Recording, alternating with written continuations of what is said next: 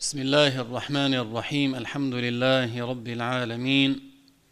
وصلى الله وسلم على سيدنا محمد سيد الأولين والآخرين وعلى جميع إخوانه من النبيين والمرسلين وآل كل وصحب كل ومن تبعهم بإحسان إلى يوم الدين. اللهم علمنا ما ينفعنا وانفعنا بما علمتنا وزدنا علما يا رب العالمين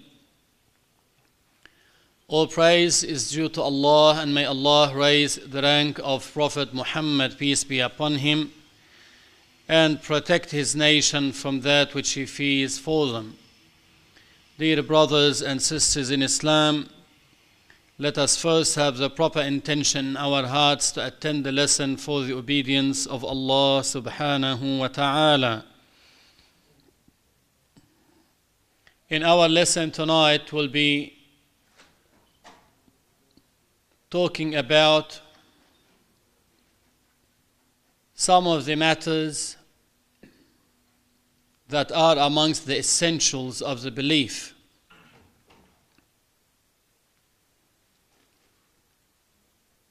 and they are included in believing in the second testification of faith. When we say,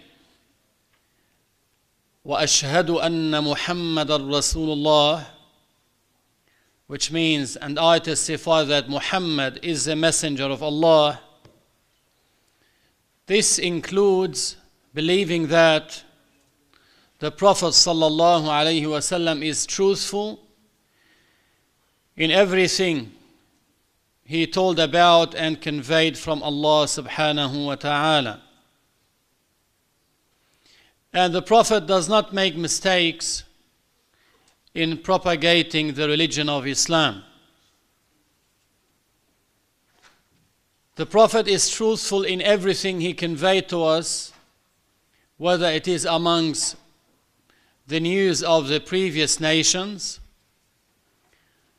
or the beginning of the creation, the rules of permission and prohibition,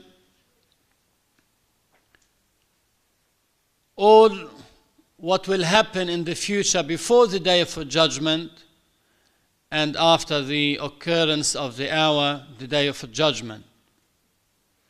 The Prophet ﷺ does not make a mistake in the religious matters whatsoever.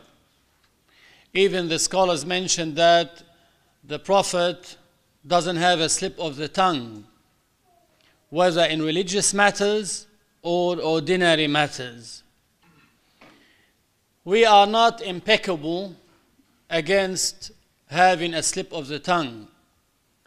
That means this could happen to us in religious matters and in worldly matters. In religious matters, if one were to be asked a question, he might be intending to say it is permissible, but he would have a slip of the tongue and he would say it's not permissible. So he might have that slip of the tongue in religious matters. This doesn't happen to the prophets.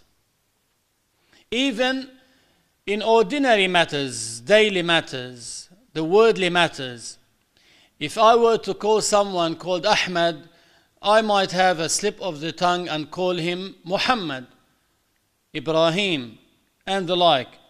Then I realize that I have done a slip of the tongue. But this does not happen to the prophets. Why the prophets are impeccable against falling into the slip of the tongue? Because if this is possible for the prophets to have the slip of the tongue, then the trust in what they say will be lost. A person would say, maybe what the prophet mentioned was a slip of the tongue. So he wouldn't trust what the Prophet ﷺ says. That's why it's impossible for the prophets to fall into the slip of the tongue. This doesn't happen to the prophets. Prophet Muhammad sallallahu alayhi wasallam told us about many matters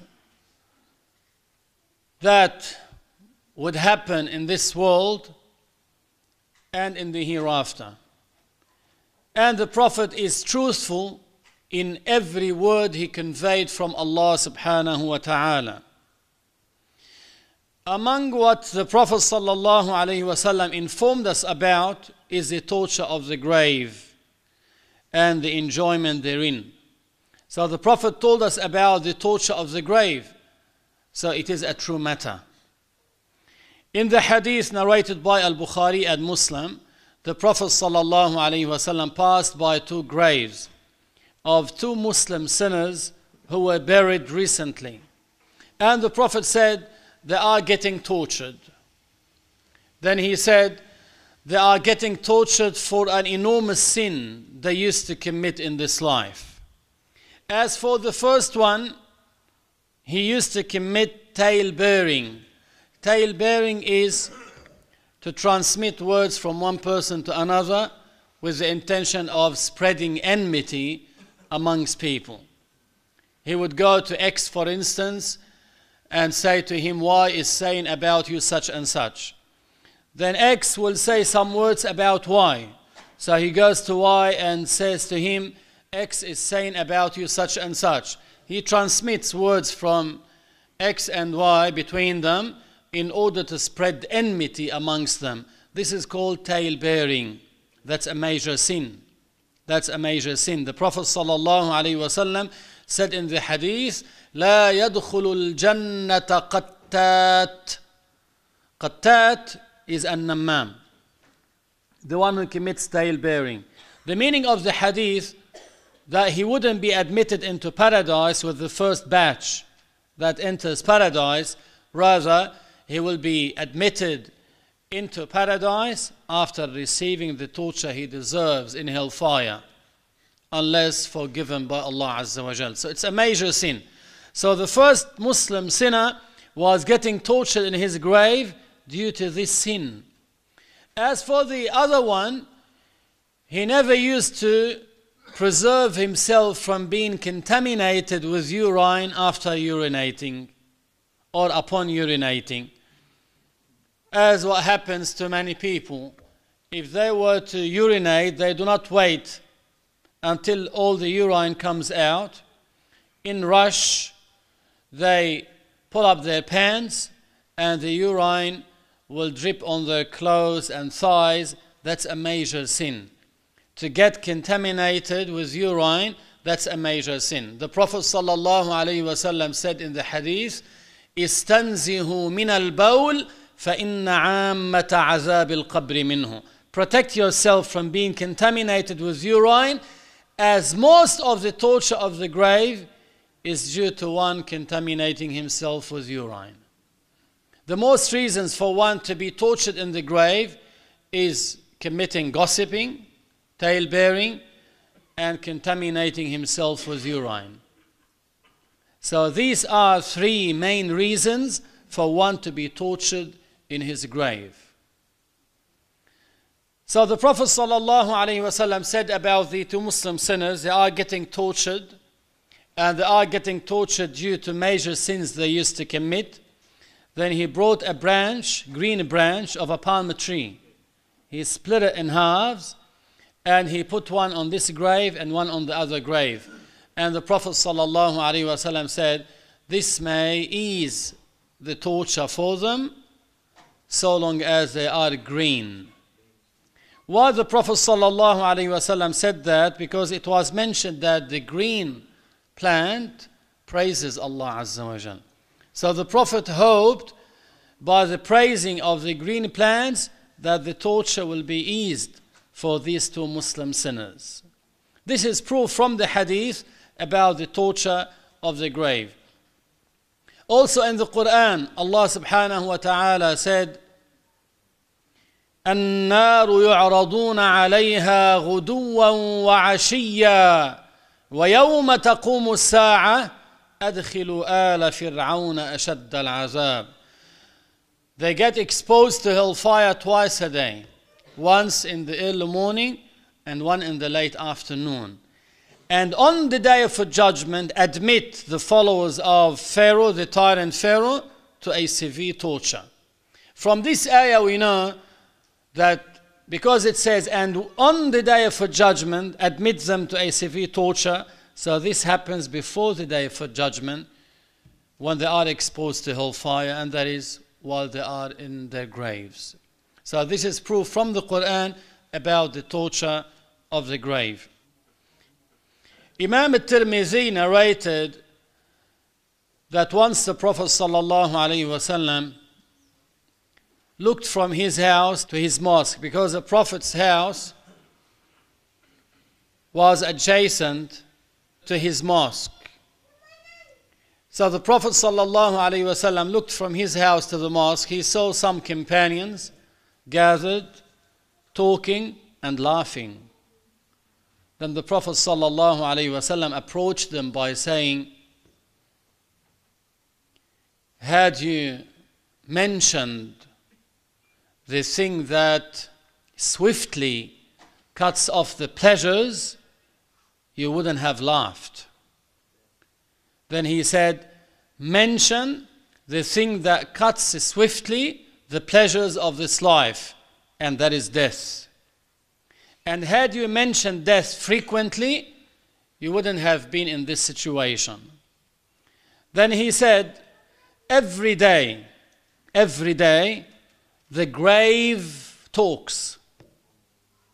And the grave says, I'm the house of loneliness. I'm the house of worms. I'm the house of constriction. When the righteous believer is buried, the grave will say to him, You were the most beloved one to me as you were walking on top of me. Welcome, welcome. And now, as you are under my charge, I'll see what I can do for you. Then the grave will be widened for him as far as he can see. And it will be filled with green plants. And he will receive this enjoyment from Allah subhanahu wa ta'ala, it becomes like a patch of paradise. Like a patch of paradise. Then the Prophet said, As for the non believer, when the non believer is buried, the grave says to him, No welcome to you. You were the most hated to me amongst those who used to walk on top of me. And as you are now under my charge, you'll see what I can do for you. Then the grave will squash him until his bones of his ribs, the right ones will go to the left and the left will go to the right. And the Prophet ﷺ made a gesture by his hands to explain how the right bones of his rib will go to the left and the left will go to the right. And the Prophet ﷺ said, Then 70 huge serpents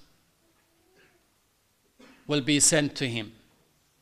They bite him, they scratch him. And the Prophet ﷺ said, If one of them were to blow fire on earth, it wouldn't have green plants until the day of judgment. They continue torturing him until he is resurrected from his grave on the day of judgment. Also, the Prophet ﷺ said the grave is either a patch of paradise or a pit of hellfire. That's why the Prophet mentioned about the torture of the grave and the enjoyment in it. Now, this squashing for the non believers in the grave, it could happen for some major sinners as well. But not every Muslim, the righteous ones, will not be subject to such as squashing in their graves. This wouldn't happen to them. Because once they die, they have no sadness and no fear. As Allah subhanahu wa ta'ala said, ألا إن أولياء الله لا خوف عليهم ولا هم يحزنون. There is no fear on them and they will never be saddened.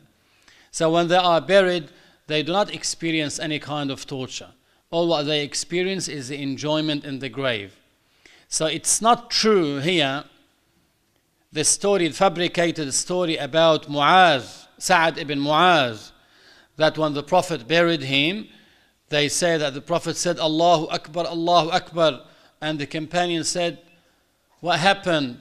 And he said, The grave squashed him until his ribs yani, became inside each other.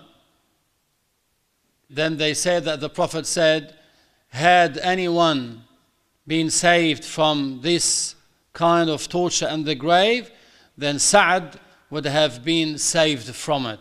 This is a fabrication because Sa'ad was given the good tidings by the Prophet to be in paradise. And the Prophet said that the arsh, the arsh, the throne, shook upon the death of Sa'ad ibn Mu'az. It shook upon the death of Sa'ad ibn Mu'az. And that could be interpreted literally. And it started shaking for the death of Sa'ad ibn Mu'az. So it's not true that every single person will be tortured in the grave and the grave will squash him. No, this could happen to some major sinners, but it will happen to all the non-believers. That squashing in the grave will happen to all the non-believers and some major sinners in the grave. Also, the Prophet ﷺ told us about the enjoyment in the grave. For some, the grave will be widened 70 cubits by 70 cubits. Now, if you were to look at it, you don't see it. All what you see, if Allah does not reveal to you, you see a normal grave, when in fact it will be for him widened 70 cubits by 70 cubits. And it will be filled with green plants, and it will be illuminated with a light similar to the light of the moon when it is full. And also, it will have from the fragrance of paradise in it. This is a kind of enjoyment for the believer in the grave. There is a story mentioned by Ibn Kathir and others about one of the companions called Al Ala al Hadrami that once he went with a group, he was leading, leading a troop, and he reached a place where they found a river, and they had to cross that river to the other side. They didn't have boats at that time to cross the river with. So he gave them, as you can say, a password, a password to cross the river he said to them, Say Bismillah Ya Ali Ya Kareem and follow me. So he said Bismillah Ya Ali Ya Kareem and he walked on the surface of the water. His troop as well said Bismillah Ya Ali Ya Kareem and they followed him. They walked on the surface of the water. They went to the other bank, but during that battle, Al Ala died. So they buried him in that place before they came back. As they were heading back, one person in that area, from the residents of that area, said to them, Who's this one that you've buried here? They told him, This is Al Ala al Hadrami, the leader of the troop. He said, Why would you leave him here? And this land is filled with wild animals. So as you leave him here, they will come and dig up his grave and they will take his corpse outside and they will eat it. Take him to another place and bury him in another place. So they went back to his grave. They dug his grave to take him out of the grave and they didn't see him. All what they saw is a very wide green place as far as they can see with a great illumination of light. So they saw that his grave was expanded as far as one can see. So they saw this. They saw this by their eyes. For some people, Allah subhanahu wa ta'ala might reveal to them, but for many, it will not be revealed.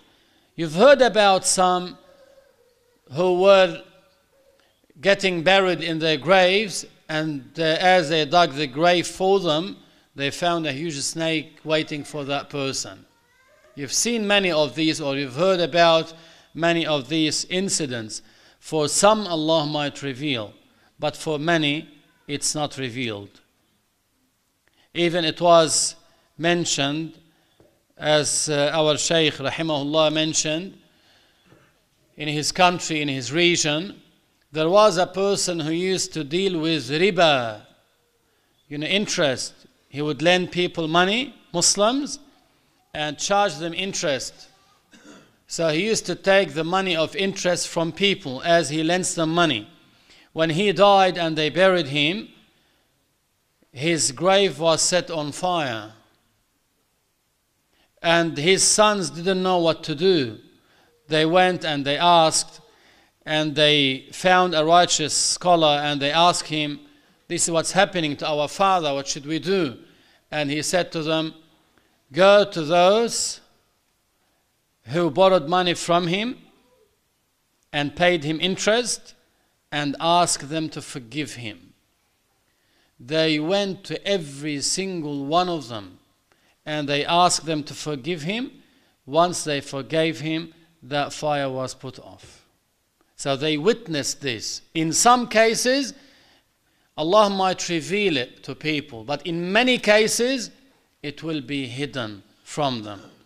So one must believe in the torture of the grave and the enjoyment in the grave because the Prophet mentioned about this. And the Prophet in the prayer, he used to ask refuge with Allah subhanahu wa ta'ala from the torture of the grave. He used to say, Allahumma inni auzu bika min azab al-qabr wa min azab al-nar wa min fitnat al-mahya wal-mamat wa min fitnat al-masih al-dajjal. So in this dua, the Prophet used to seek refuge with Allah Azza wa Jal from the torture of the grave. Why would he do so and he is not gonna be tortured in the grave? To teach us. To teach us to do so. So we can follow the steps of the Prophet and we make this dua. So this dua is proof that there is something called the torture of the grave. Also, the Prophet ﷺ told us about the questioning of the two angels, Munkar and Nakir. Now, Munkar in Arabic means unknown, unfamiliar. And they are called Munkar and Nakir because they are unknown to this deceased person. When he sees them, he cannot recognize them, he never seen them. So they are called Munkar and Nakir. What do they do? They come to the person in the grave, they sit him up, and they question him. Who is your Lord? Who is your Prophet? What's your religion? They ask him these questions. If he is a righteous Muslim, he will answer the questions with strong heart. He will not feel any fear from their looking because the Prophet ﷺ mentioned in the hadith that they are scary. Their eyes like sparks. And they have long nails, long nails. And as they approach the deceased in his grave, they dig the ground with their nails and they have long canines as well. They approach this person. They are scary looking, but for the righteous Muslims, they will not be scared of them. And they will answer their questions with firm heart. Now, the prophets won't be questioned, definitely. The martyrs won't be questioned. And the children who died under puberty won't be questioned as well. Those are exempted from the questioning in the grave. Also, the one who has received what we call a talqeen after they bury him. The Prophet ﷺ said in the hadith that when they bury a Muslim, if one stands at his grave and says to him, Ya Abdullah ibn Amatillah, O the slave of Allah, the son of the female slave of Allah Azza wa Jal. Ya Abdullah ibn Amatillah, Ya Abdullah ibn Amatillah, Ya Abdullah ibn Amatillah. After the third one, he will say, Guide me, may Allah have mercy on you. He will say to him, اذكر العهد الذي خرجت عليه من الدنيا Remember the oath that you left this world on it. شهادة أن لا إله إلا الله that you were testifying that no one is God except Allah, and that Muhammad is the messenger of Allah, and that you have accepted Allah as your Lord, Muhammad as your messenger, Al Quran as your book, Al Kaaba as your direction of the prayer,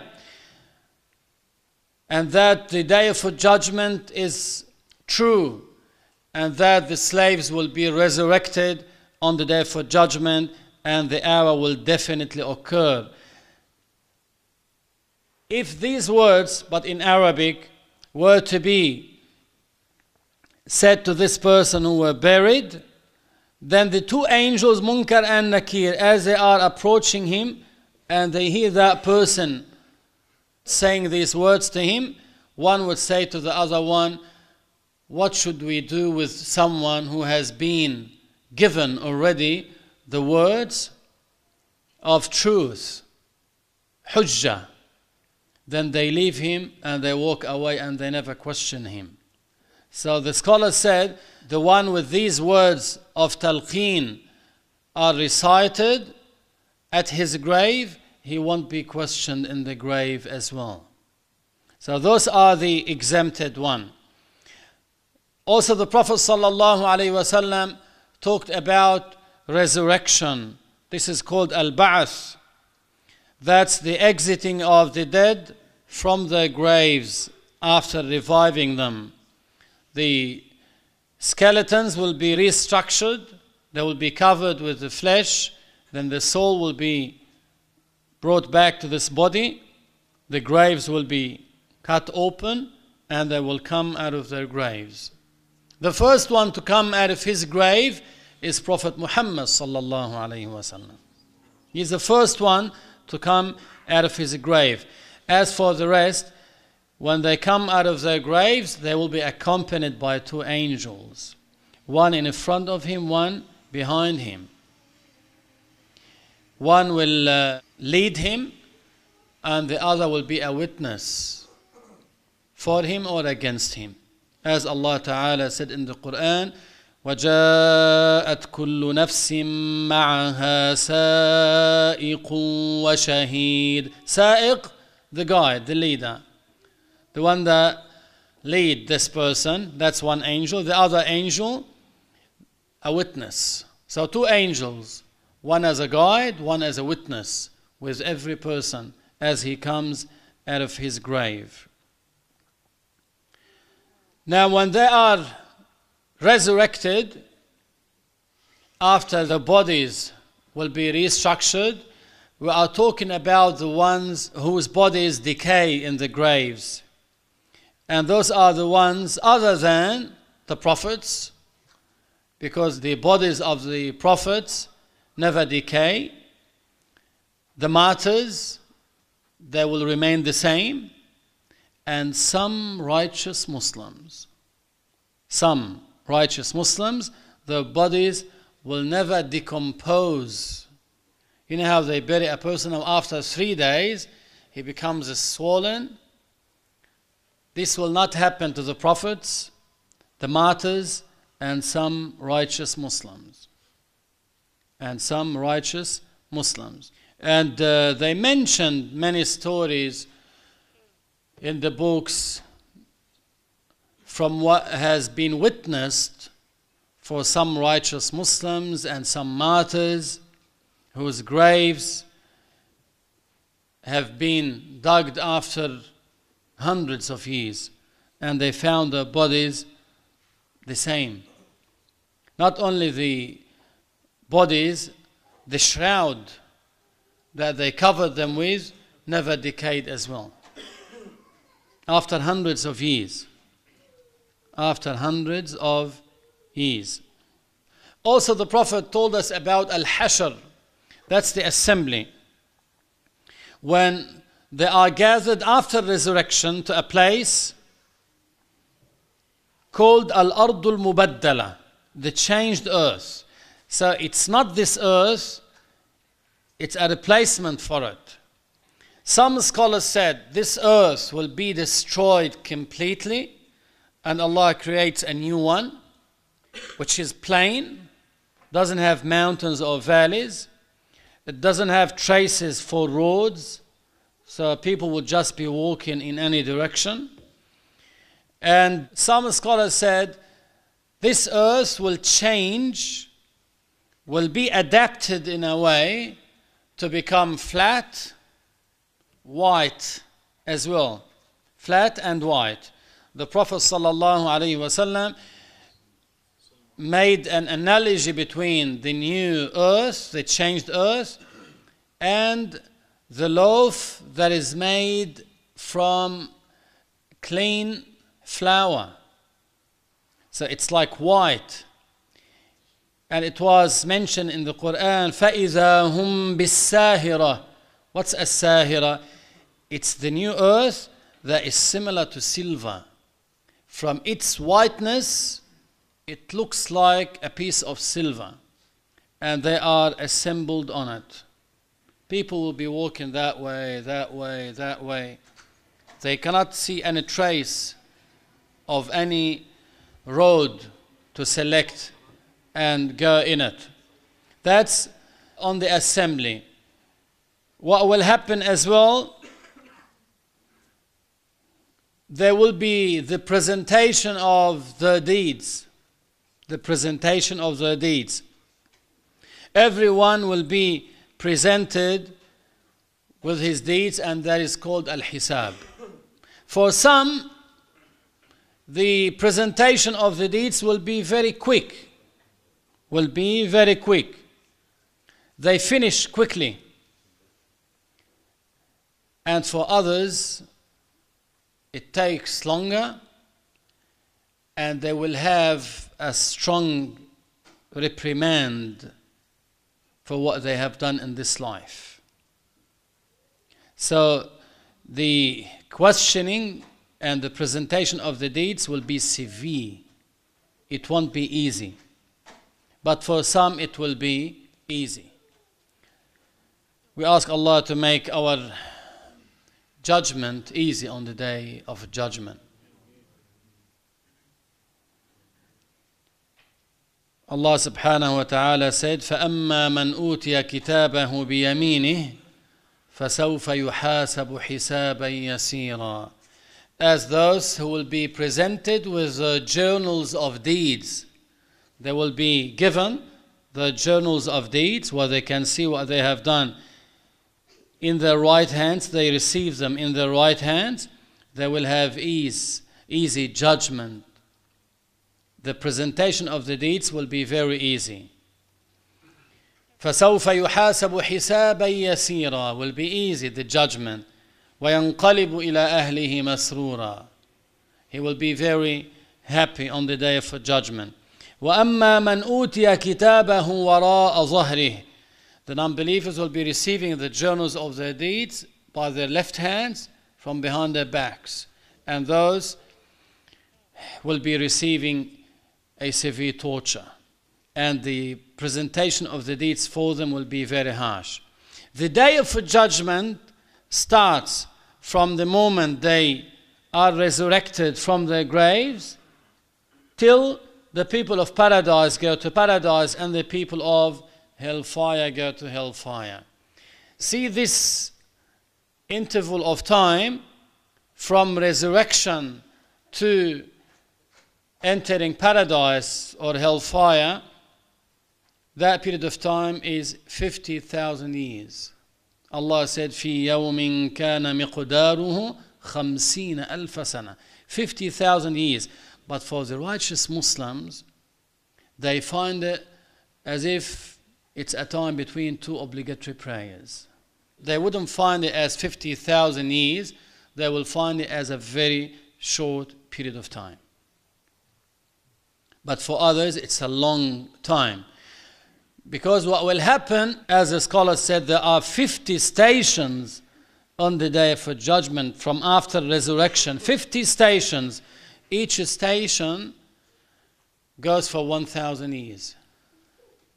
There are terrifying matters. You know, when the sun becomes very close to their heads, that's on the day for judgment. Now, between us and the sun are thousands of miles. On the day for judgment, it will be only one mile. One of the scholars said, as if he can touch it by his hand. He's giving a metaphorical expression. He's trying to describe how close the sun is. Just imagine what will happen. People start sweating, and the sweat surrounds them and covers from their bodies based on their sins. So, as the Prophet mentioned, for some, the, his sweat will take from his body up to his ankles, some of them up to their shins, some of them up to their knees, some of them up to their waists, some of them up to their shoulders, some of them up to their mouth. Will reach here and the non believers will drown in their own sweat.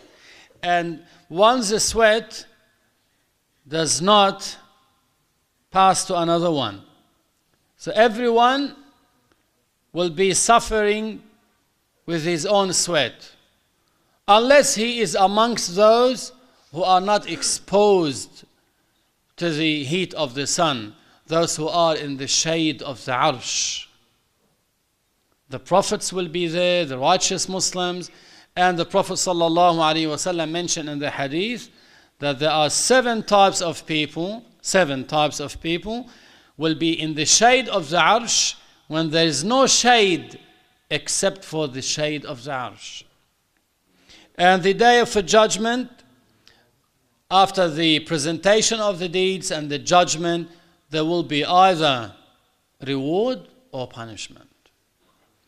Reward is what will make one happy on the day of judgment, and the punishment what will disturb that one on the day of judgment. And if one were to think about these two things, reward and punishment, in the Quran you will see this mentioned frequently. Allah subhanahu wa ta'ala mentions about the rewards Allah prepared for the believers, for the righteous ones. Then Allah mentions about the torture that He prepared for the non believers and some major sinners.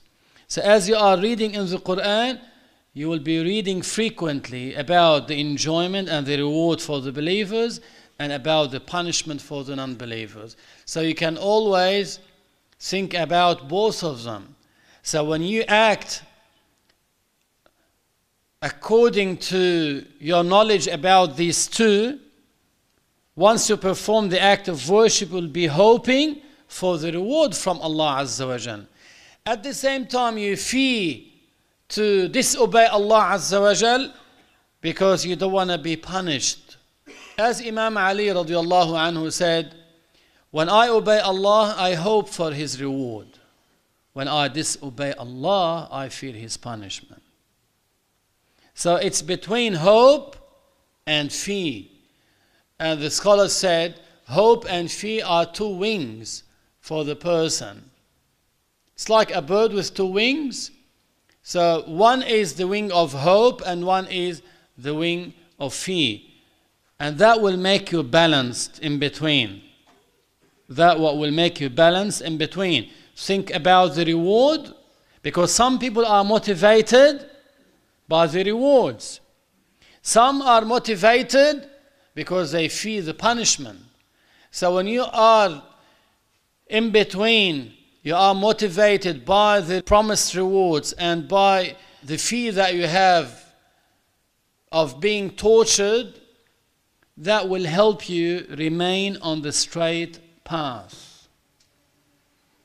Always think about the torture and think about the rewards. The rewards will motivate you to perform good deeds in this life. You have money, you see a poor person, you feel like you want to help him because you think of the promised rewards in the hereafter. You do this for the sake of Allah. And you find yourself about to commit a sin, you think of the torture of Allah Azza wa Jal, and that will help you stay away from that sin. You remember that Allah sees you. Remember that Allah knows everything about you. You cannot hide it. Now you can hide it from your parents, you can hide it from your wife, you can hide it from your children, from your neighbors, but you cannot hide it from Allah Azza wa. So once you think about this, you will have that fear of Allah that will help you stay away from sinning. Stay away from sinning. And when you think of the rewards, you will be encouraged to perform more and more. You know, the scholars at the beginning they struggle with themselves to excel in religion. At the beginning, they find a struggle. But later on, they start enjoying it, becomes like a norm for them. Becomes like a norm for them. Now, if I were to mention to you, would you be able to stay all night praying? you find it very difficult. You might last for one hour, two hours, but the whole night to stay awake praying, that's very difficult on oneself. One of the righteous scholars called Thabit al Bunani, he said, For 20 years I was struggling with myself to perform the prayers, the optional prayers, and to get used to praying them. For 20 years he was struggling with himself. He said, Afterwards, I enjoyed them for 20 years. They start feeling the enjoyment, the taste of the act of worship. We ask Allah to grant us this virtue because once you start tasting this beautiful taste when performing the act of worship, you like to do more and more and more. You won't think about getting tired. You won't think about, you know, how you're going to spend this whole time in performing the acts of worship. You enjoy.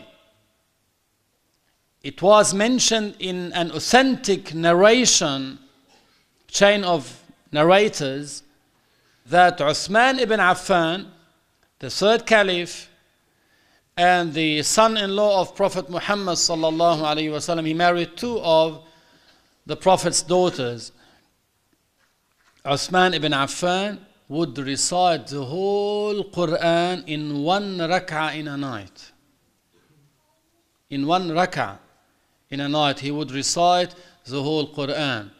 Allah blesses the time because it's not ordinary to recite the whole Quran in one night. But for them, Allah blesses their time. They can do a lot of things, too many things in a short period of time. Allah blesses their time. But for us, you know, what happens, we see many times that time goes by very quick and our time is getting wasted and wasted and wasted.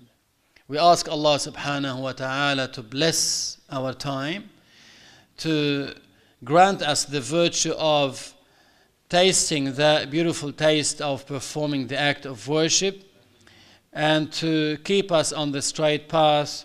Ameen. And Allah subhanahu wa ta'ala knows best.